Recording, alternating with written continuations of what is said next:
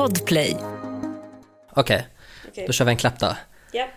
En, två, tre, Aha. fyra. Aha, Va? jag tänkte vi tar det på fem. Okej. Alltid. På fem. En... Okej, på fem. Okej. En, två, tre, fyra, fem. Nice. Nice. Episk klapp. Ja, den var riktigt bra faktiskt. Konsten att vara, konsten att vara, konsten att vara, konsten att vara, konsten att vara, konsten att vara. Konsten att vara. Och jag tänker, jag passar på att be om ursäkt redan nu. Jag håller mikrofonen i handen. För vi poddar på distans. Och det kanske är lite mysiga frasljud eller lite bonk-bonk-ljud från mikrofonen idag. Men då får det vara det. Ja, och du har också folk runt omkring dig va? Jag har ju Albin här utanför som Ja, härjar. jag har min mamma och min syrra som är ute i köket bakom en stängd dörr och de hör säkert att jag börjar prata nu för att de blev märkligt tysta. Albin bara, kan inte jag ligga kvar i sängen? Jag bara, nej det kan du inte, det känns jättekonstigt. Jag sitter i, i sovrummet som har, ja uppenbarligen en säng då, det är vår arbetsplats också. Jag kan också bara, "Där kan se ligga." sängen bakom dig i bild på min mobil. Det hade varit Ja. jättekul om Albin bara låg där som en accessoar. Jag brukar inte ha det på det här sättet, för jag sitter ju och jobbar här, mitt, liksom, mitt riktiga jobb. Mm. Ehm, och då brukar jag faktiskt inte ha sängen in view, för det känns eh, märkligt privat. Ja, det blir lite- vrida lite intimt. Lite annorlunda. Ja, precis som att jag bjuder in folk. Men brukar du ha så här ehm, att man kan lägga på som ett filter i, eh, i vad det nu är, Teams eller vad man nu har videosamtal i? Att, att det blir blurrigt eller att du är en katt eller någonting sånt. Eh, jag är nog märkligt humorlös på den fronten. Jag brukar inte göra något sånt. För att det här blurriga filtret är ju väldigt bra. Då försvinner ju Det är allting ju i super, bakgrunden. superbra. Mm. Ja, men jag kanske ska testa det, men ofta så gör jag mest att jag glider in i videomötena och så säger jag hej hej och sen så säger jag hej hej då och så, så tar jag bort min kamera och jag har förstått att det är en sån där knäckfråga, är det socialt accepterat eller inte? Jag tycker 100% accepterat om man inte, om det är ett sånt möte där man bara ska vara med och observera. Exakt, ja precis, alltså ska jag sitta där och prata eller presentera någonting så, så har jag ju såklart, Ja då, då måste de ju se mig. Men det, känns, det är någonting jag har upptäckt i, i liksom, eh, Teams-mötestider. Att eh, det är alltid så många fler med i mötena än vad som behöver vara där. Har vi inte lärt oss någonting av att ta möten över telefon? Alltså, för, först var det this, this meeting could have been an email. Okej, ja vi behöver inte ses IRL, men då tar vi det över video. Men det är alltid så här, det är alltid fem eller sex pers i mötena, där det är jag och en till som pratar och på slutet så är det en tredje som säger ah, okej, men då jag då som ska schemalägga det här, eh, då måste ju jag fråga när kan vi ses nästa gång eller prata nästa gång? Ja, bra.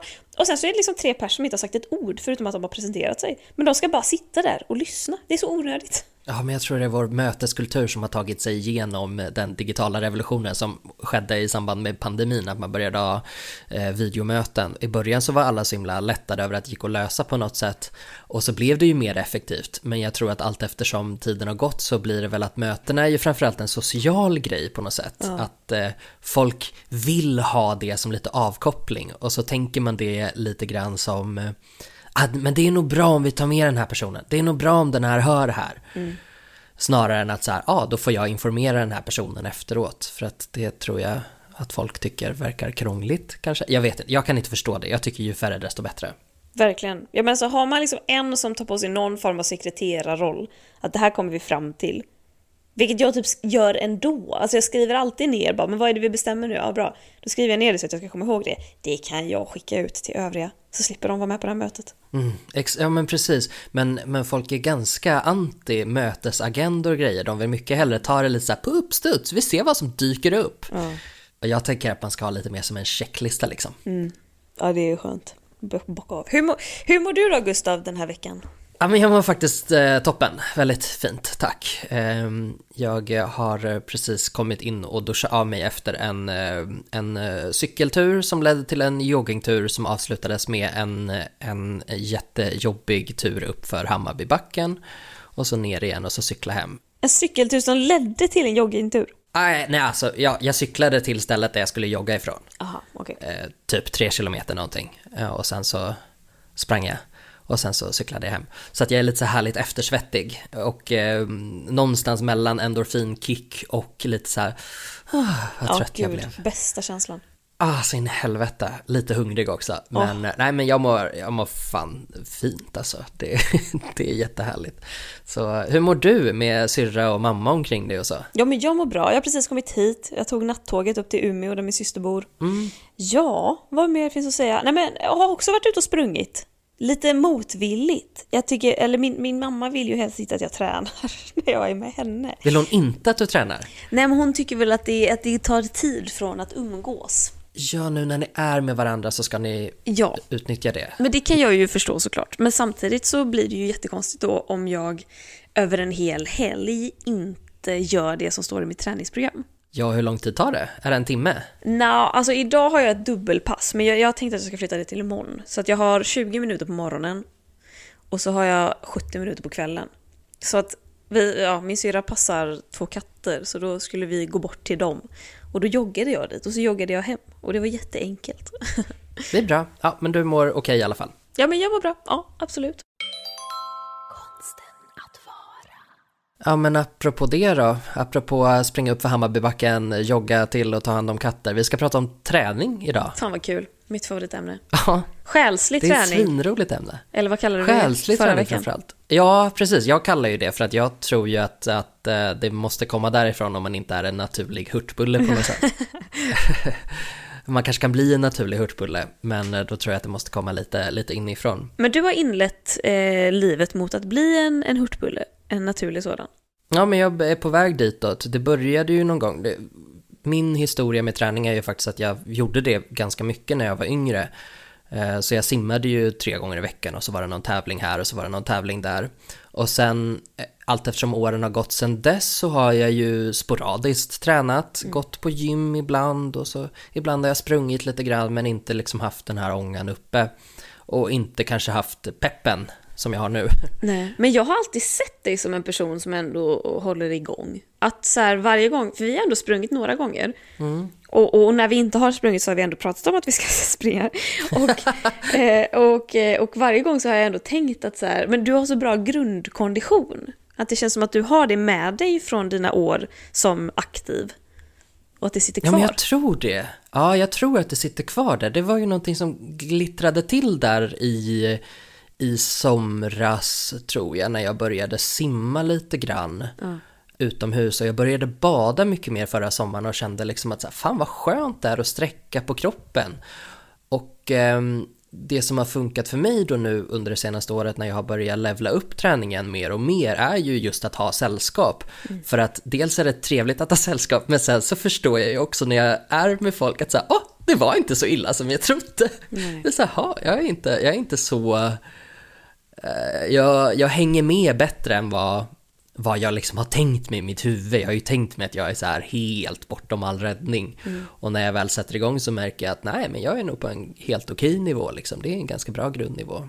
Men eh, det är ju eh, ett av de absolut bästa sätten att börja träna tycker jag. Att börja träna med någon.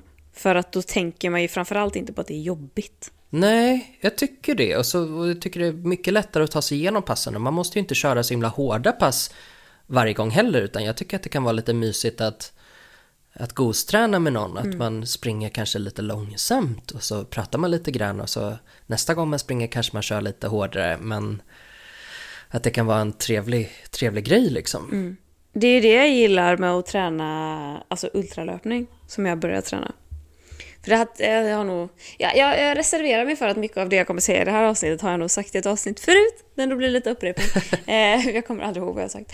Men att just eh, eh, ultralöpträningspassen, det är ju så många som tror att så här, när jag säger att jag följer ett, ett träningsschema för att kunna springa nio mil i augusti, att det är så här, men då springer hon liksom tre mil varje gång hon är ute och springer. Och det gör jag ju verkligen inte. Det är ju jättekorta pass ibland. Och sen så är det ett långpass i veckan. Men det går ut på att springa så långsamt så att även om det är ett långt pass tidsmässigt så kommer jag ju kanske inte så långt. Jag tror att jag brukar landa på 15 kilometer, liksom det längsta jag springer. Men att bara springa mycket, typ vänja knäna och lederna och fötterna vid att, vid att springa lite varje dag. Och som sagt, jag hade liksom 20 minuter nu på morgonen. Man kommer ju fan inte långt på 20 minuter om man dessutom ska springa långsamt. Men ditt pass, eller de passen som du springer, visst är de också ganska varierade? Det är inte samma pass varje gång, utan Nej. det skiftar ganska mycket. Ja, alltså veckorna kan se ganska lika ut. Men sen så är det liksom, alltså något, någon dag i veckan så är det alltid ett dubbelpass. Vilket betyder att jag ska springa både på morgonen och kvällen. Med liksom ett visst antal timmar emellan. Eh, det är alltid minst ett långpass som är då 70 till 130 minuter långt. Ehm, och sen är det alltid ett temapass och då kan det vara att man ska springa i en backe. Eh, lång backe eller kort backe eller att man ska springa med liksom 180 steg i minuten. För att det är tydligen en ultrateknik, liksom, att man ska ta korta men många steg. Och sen så är det alltid alternativträning. Det vill säga, håll igång men gör någonting som inte är så här stötar i knäna. Typ cykla eller gör yoga eller vad fan du vill. Mm. Och sen så är det styrketräning. Så det, är, det, är, det är väldigt varierande. Men styrketräningen är ju det tråkigaste. Det är ju den jag alltid skippar. Om jag, om jag behöver skippa ett pass så skippar jag ju styrkan. För det är så jävla tråkigt. Bara stå och liksom göra knäböj typ. Det är otroligt Ja, det är så tråkigt. in i helvete tråkigt. Ja. Jag har ju fått köra lite grann så här, eh, men rehab är verkligen att ta i, men jag har varit tvungen att liksom stretcha upp. Jag har ju haft problem med mina underben då, Mm. som har gjort att det, att det har gjort för jävla ont när jag har eh, sprungit. Och det är klart att det inte är roligt att ta tag i sådana saker. Nej. Det, det händer att man, att man skippar det. Mm. För jag tror att den stora förändringen som har hänt för mig, jag vet inte om du känner samma sak med träning, för det känns som att du inte riktigt har tappat träningen på samma sätt som jag gjorde ändå. Alltså jo, jo, det tror jag. Många har nog fördomen om mig att jag verkligen håller igång min träning. Inte minst min egen mamma. Hon tycker ju alltid att du är ute och springer, du klarar vad som helst. Man bara, är du god? Jag har inte sprungit på, på två månader liksom. Och, Men jag tror också att jag har någon form av grundkondition som hänger kvar så jag tränade friidrott. Och att eh, jag, jag kommer nog lätt in i träning igen. Ja men för det är det jag också tror att, så här, nu när du pratar om det, två månader, det är ju ingenting för en annan människa. Ehm, alltså tidsperspektivet liksom, för mig har det varit lite mer så här, nu har jag inte sprungit på ett år. Okej.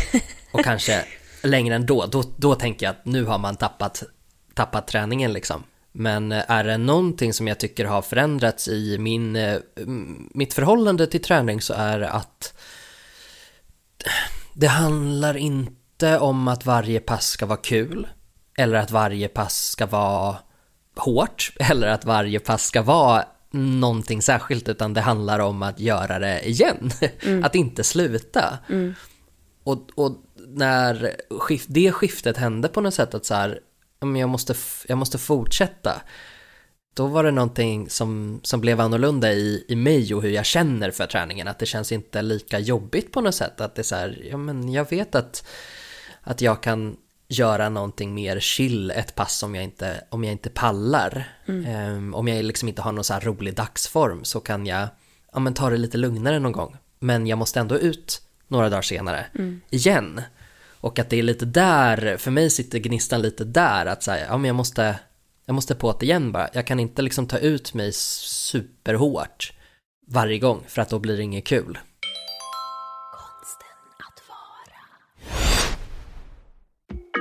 Hej! Halebop här. Vill du bli först med det senaste från Google? Just nu kan du byta in vilken mobil som helst och få nya Pixel 8A med en fantastisk kamera och praktisk AI. Och 30 gig surf för 339 kronor i månaden på halebop.se. Ses där!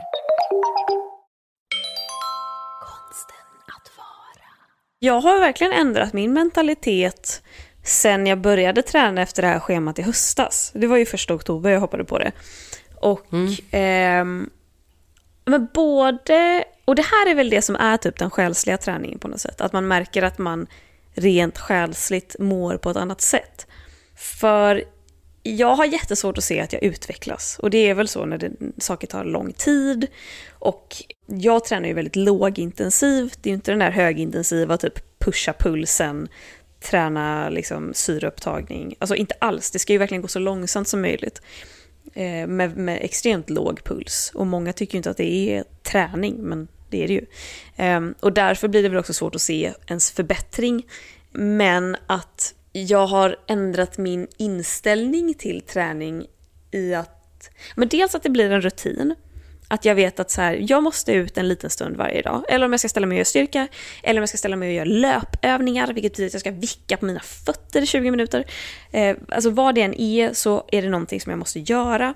Och jag fattade inte hur jag skulle få plats med det här i mitt liv.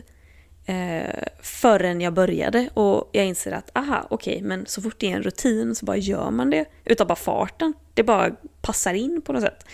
Och, och eh, man hittar tid för det. Eller snarare att så här, från att behöva hitta tid för det så finns det plötsligt tid för det. För rutinen är så jävla viktig att man måste bara fortsätta göra det. Ja, visst. Men också att de passen som är riktigt jävla jobbiga. Och då menar jag inte så att det är ett tungt pass, jag kanske ska springa jättelänge, jag ska ha en fartökning efter halva liksom. Utan passen som är, ja men nu ska jag ut och springa i 45 minuter, det är ett sånt mellanpass. Det finns inga direktiv, det är verkligen bara blodcirkulation, det ska vara enkelt.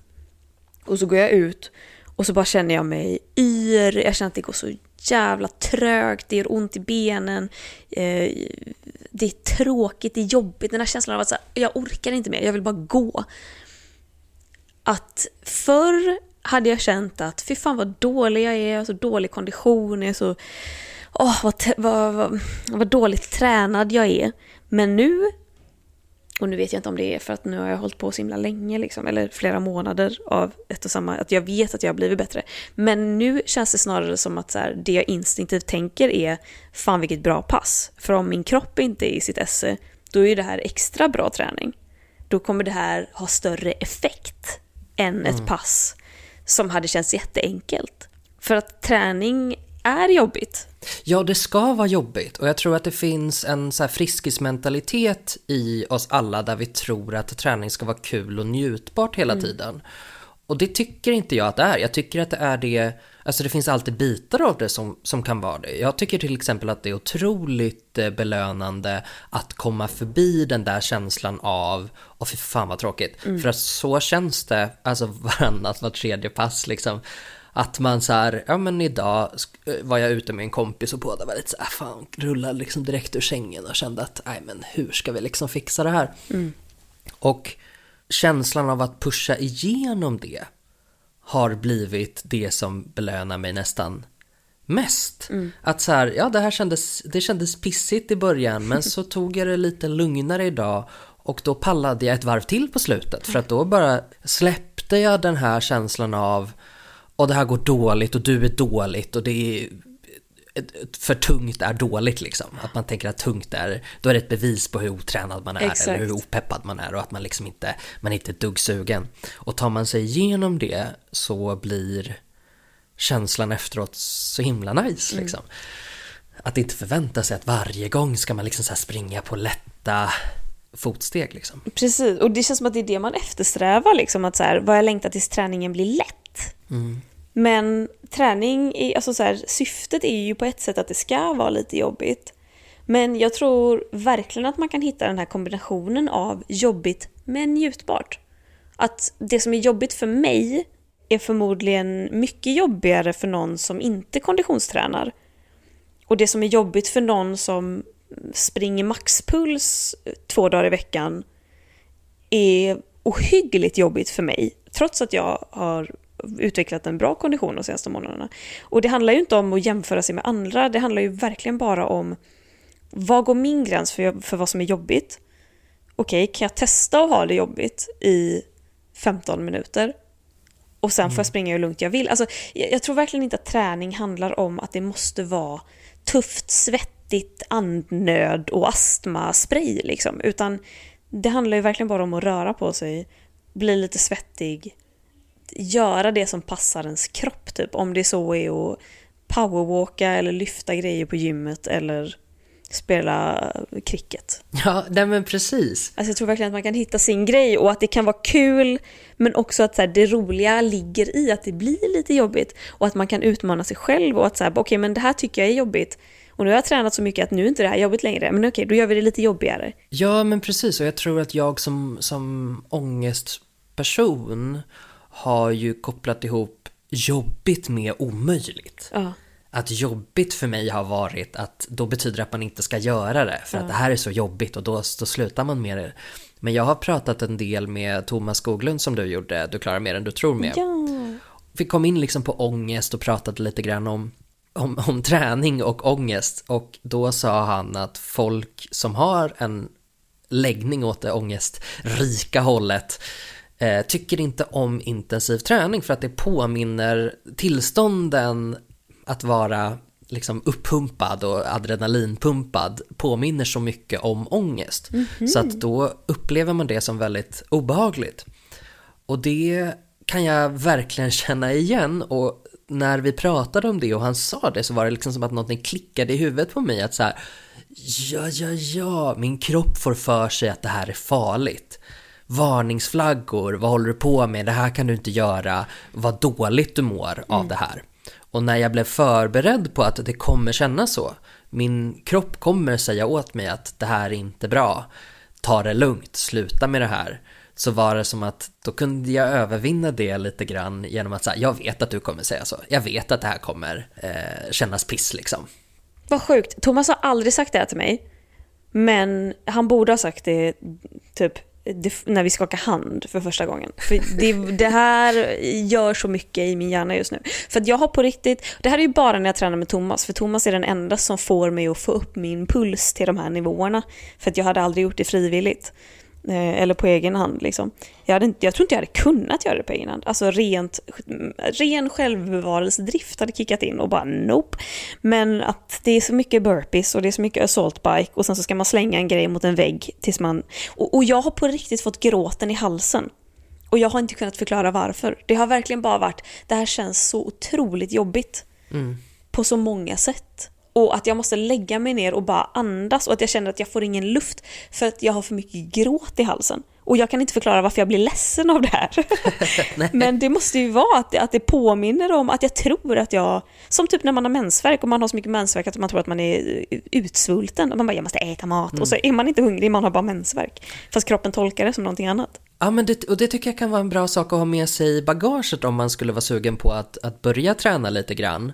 Att man är lite förberedd på att det kommer kännas ganska onajs. Och det är inte bara så här, åh gud vad jobbigt det är att träna, utan det är så här, det kommer sätta sig i ditt psyke liksom. Att din kropp skriker att det här är nästan farligt för dig. Alltså jag har trott Det att här det är så har... fruktansvärt obehagligt. Ja. Jag har trott att det har berott på att, eh, att, det, att det är dålig eh, träningssjälvförtroende. Att jag har blivit lite så här... Kan, kan du känna ibland när någonting är väldigt jobbigt och så gör man det ändå, att man blir lite martyr och tycker att det är så jävla synd om mig? Att, eh, att eh, jag är så jävla dålig och här står jag och tar mig igenom det och så står folk och hejar på, men typ Thomas då i det här fallet. Bara, Fan vad grym det är och man bara du tycker inte att jag är grym, du bara säger det för att du kan lyfta tio gånger mer än vad jag kan och, och det är så synd om mig och det är så jobbigt just nu och, och eh, vi bara står och väntar här nu på att jag ska bli klar så kan vi gå hem sen. och då blir, och då har jag tänkt att det är det, att jag blir lite så här tjurig och lite så här gråtig. Det kan ju vara en kombination tänker jag också. Ja. Att, att för att de där känslorna tror jag sitter så himla mycket i att göra någonting som man inte är bra på alla gånger heller. Och, och jag kan ju känna just med träning och med andra personer och någon som ska instruera en att eh, det har jag tyckt har varit så otroligt läskigt också. För att då känner jag att nu står du och bedömer mig och nu står du och tycker saker om vad jag gör.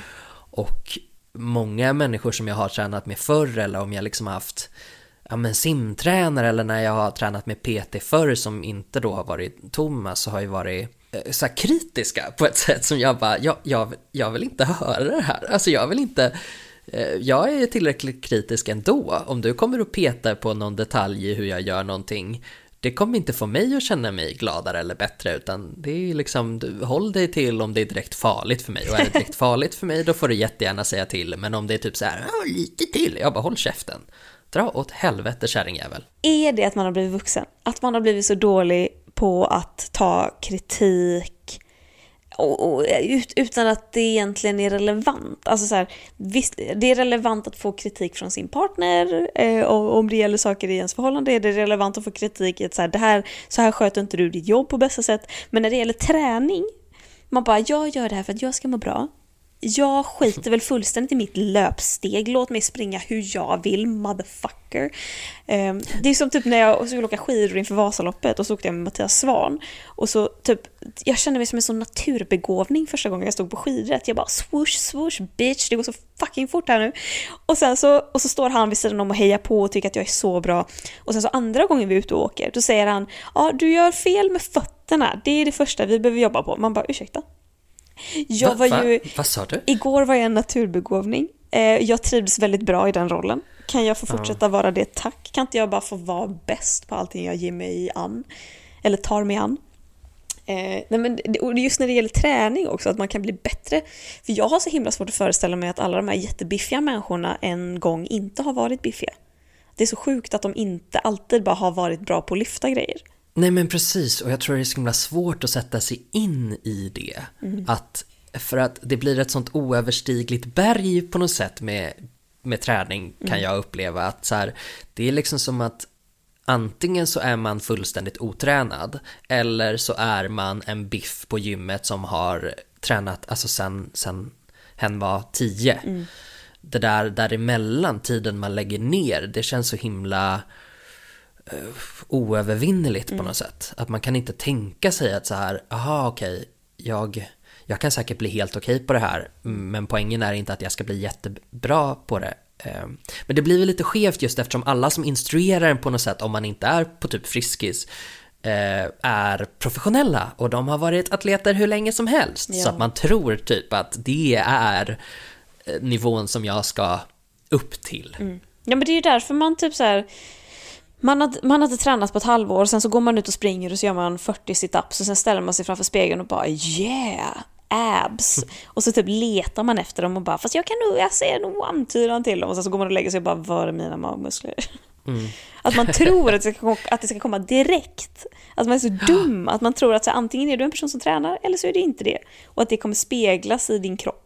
Man eftersöker någon slags konsekvens i hur man ska se ut eller hur man ska känna sig. Att man tror att varje dag ska man känna sig som en jävla superstjärna. Varje pass ska man känna sig som att man har tagit ut sig så jävla mycket.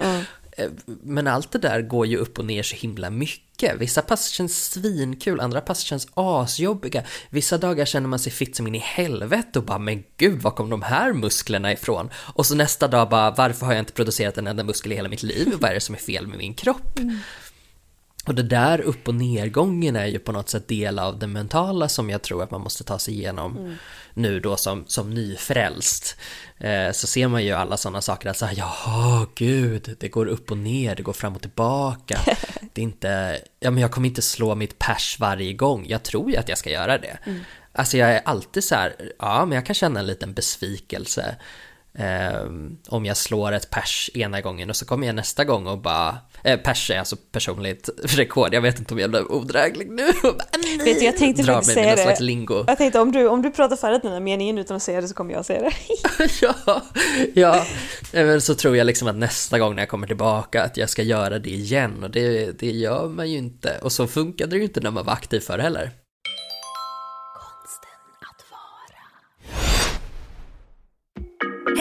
Halebop här.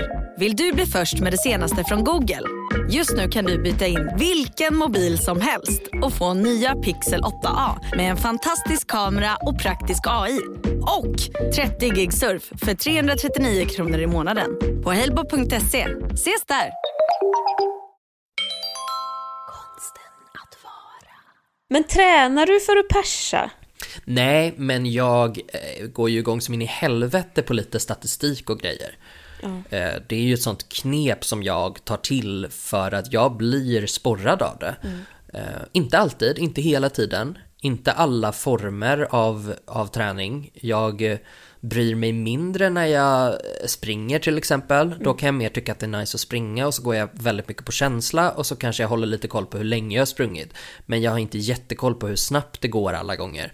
Men typ simmar jag så kan jag absolut titta på, titta på klockan och se, gjorde jag det här snabbare än förra veckan? Så att jag, jag blir jättesporrad av det och det tror jag är superindividuellt också. Men, eh, men för mig är det en jättestor hjälp faktiskt. Men, men du, Tänker du mycket på sånt? Nu Nej. när du liksom springer så mycket? Nej, inte alls. Men det är väl för att min typ av idrott inte handlar om att springa fort eller slå de rekorden. Det handlar om att springa långt och länge och typ Långsamt. Det, långsamt, ja, men lite så här att det handlar om sträckan snarare än tiden. Att så här, springer du ännu längre, ännu långsammare, så är det bättre än att du springer kortare och snabbare. Så att det, det blir mätbart fast på ett annat sätt. Men jag tänkte fråga dig, eh, varför tränar du då? Om, du? om det nu inte är för att slå ditt personliga rekord. Alltså om du helt ärligt svarar på varför du tränar. Ehm, det finns flera svar på den frågan. En, en akut, ett akut svar på den är att jag av en händelse upptäckte att det var det enda som biter på min eh, psykiska eh, mentala ohälsa. Jag märkte det, det började eh, glimra till lite grann när jag började ta promenader för typ ett och ett halvt år sedan. Så började jag promenera till och från jobbet. Och då märkte jag att, att tankarna snurrade, snurrade, snurrade, ångesten var skyhög. Och någonstans på den där, jag vet inte om det är 6-7 kilometer till min arbetsplats, någonstans liksom mot 60% av den, 70% av den sträckan så märkte jag att tankarna orkade inte hålla på längre. Nästan alltid, nästan varje gång så märkte jag att någon gång under den här sträckan så blir det bättre. Och ehm, det blev en sån morot. Och sen så har ju det dröjt, men så här, det har ju dröjt kanske ett år innan det blommade ut till någonting mera. Från början var det mer så här, mm, hoppsan, här är någonting som händer. Så det är ju faktiskt så här, ja men för att jag, jag behöver det för att jag verkar inte fungera utan det. Jag fungerar inte tillräckligt bra för att ha det liv som jag vill ha. Jag vill ha ett, ett aktivt liv, jag vill orka saker och jag vill vara glad. Och då behöver jag det. Och sen så har jag ett, ett mål att när jag är eh, 35 så vill jag vara i mitt livsform. Eh, Jag vill, jag vill göra saker. Jag spenderar massa tid med att göra inte ett skit. Ehm, Att så här, "Åh, jag är ledsen, jag ska beställa Donken. Det har varit liksom mitt liv i ganska många år. Och eh, det, det, det har blivit ointressant i takt med att jag mår bättre och bättre. Så, så det, det är de, liksom, de två skälen. Jag ska bli eh, vältränad som in i helvete. Ehm, när folk, ja men så här, när folk, det var också en sån grej som, som, som jag snappade upp någonstans för något år sedan att ingen bad mig om fysisk hjälp. Och det tyckte jag var så tråkigt att jag liksom så här, jag känner inte igen den här bilden av mig själv. Jag känner inte igen den här personen som är helt, helt stillasittande. Som ingen frågar om den ska med ut och springa på lunchen eller liksom eh, kan du hjälpa till att bära den här grejen? Och det saknade jag. Eh, och, så att det, det är liksom, det kände jag att så här, det här har jag ett, ett behov av. Sen så, så här, sen när jag väl är eh, nu när jag, liksom, när jag börjar träna mer och mer att, att det kanske aldrig händer att, att folk ser mig som den mest fysiskt aktiva men det har varit en, en konstig grej liksom som, som har hjälpt mig bli motiverad i alla fall. Så varför tränar du? Ehm, alltså jag känner igen mig jättemycket i det du säger. Jag har alltid gått igång på att, med tanken på att vara stark.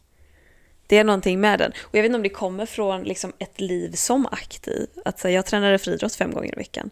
Eh, och jag tror att, men dels har jag det lilla behovet i att jag alltid har tränat någonting.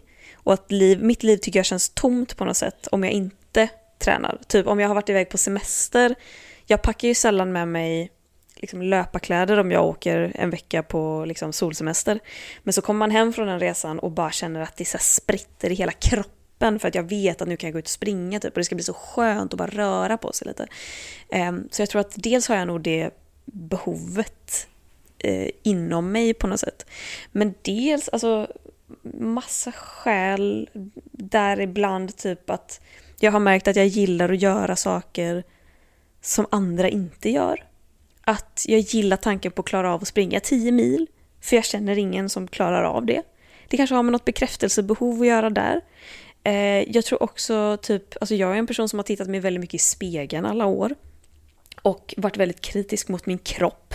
Och även om, alltså för att förändra kroppen, jag tror att jag skulle behöva börja träna typ crossfit fyra, fem dagar i veckan för att aktivt typ omvandla min kropp till ett lite mer muskelberg än vad jag är, eller förändra den på det sättet.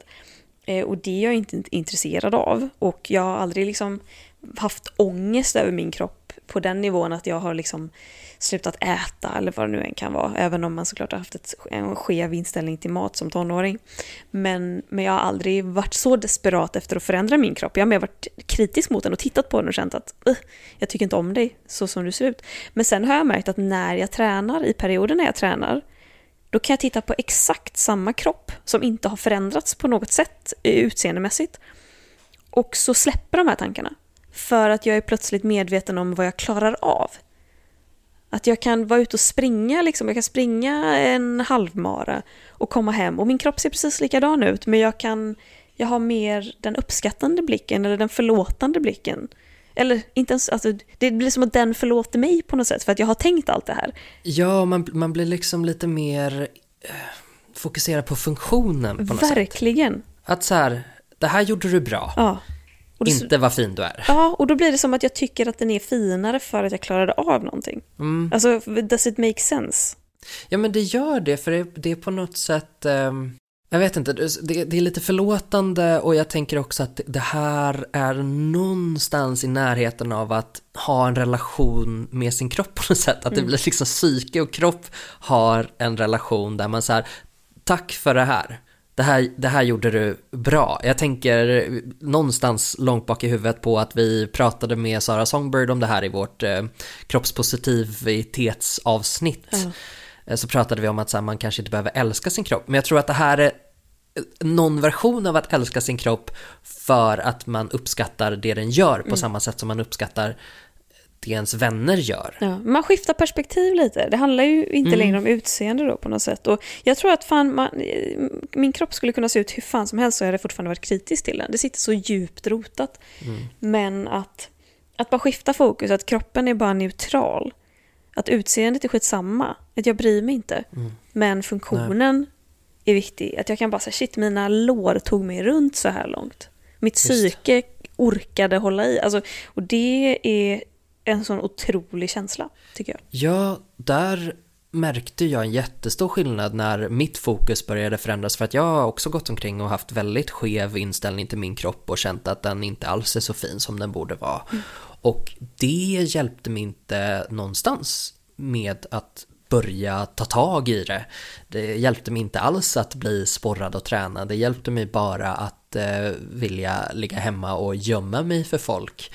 Men så fort det började bli mer en funktionsfråga, så fort det började bli så här, kommer det här göra att jag orkar bära kassar hem från affären? Eh, så blev jag så otroligt mycket mer sporrad och då kändes det som att förhållandet till kroppen också så här, det känns lugnt. Jag har höga mål och ambitioner, eller höga, för min del är de höga. Ehm, Jag vill kunna göra mycket, men det kommer från ett annat håll. Det kommer mer från så här, fixar jag det här? Ja, det gör jag, tänker jag hela tiden.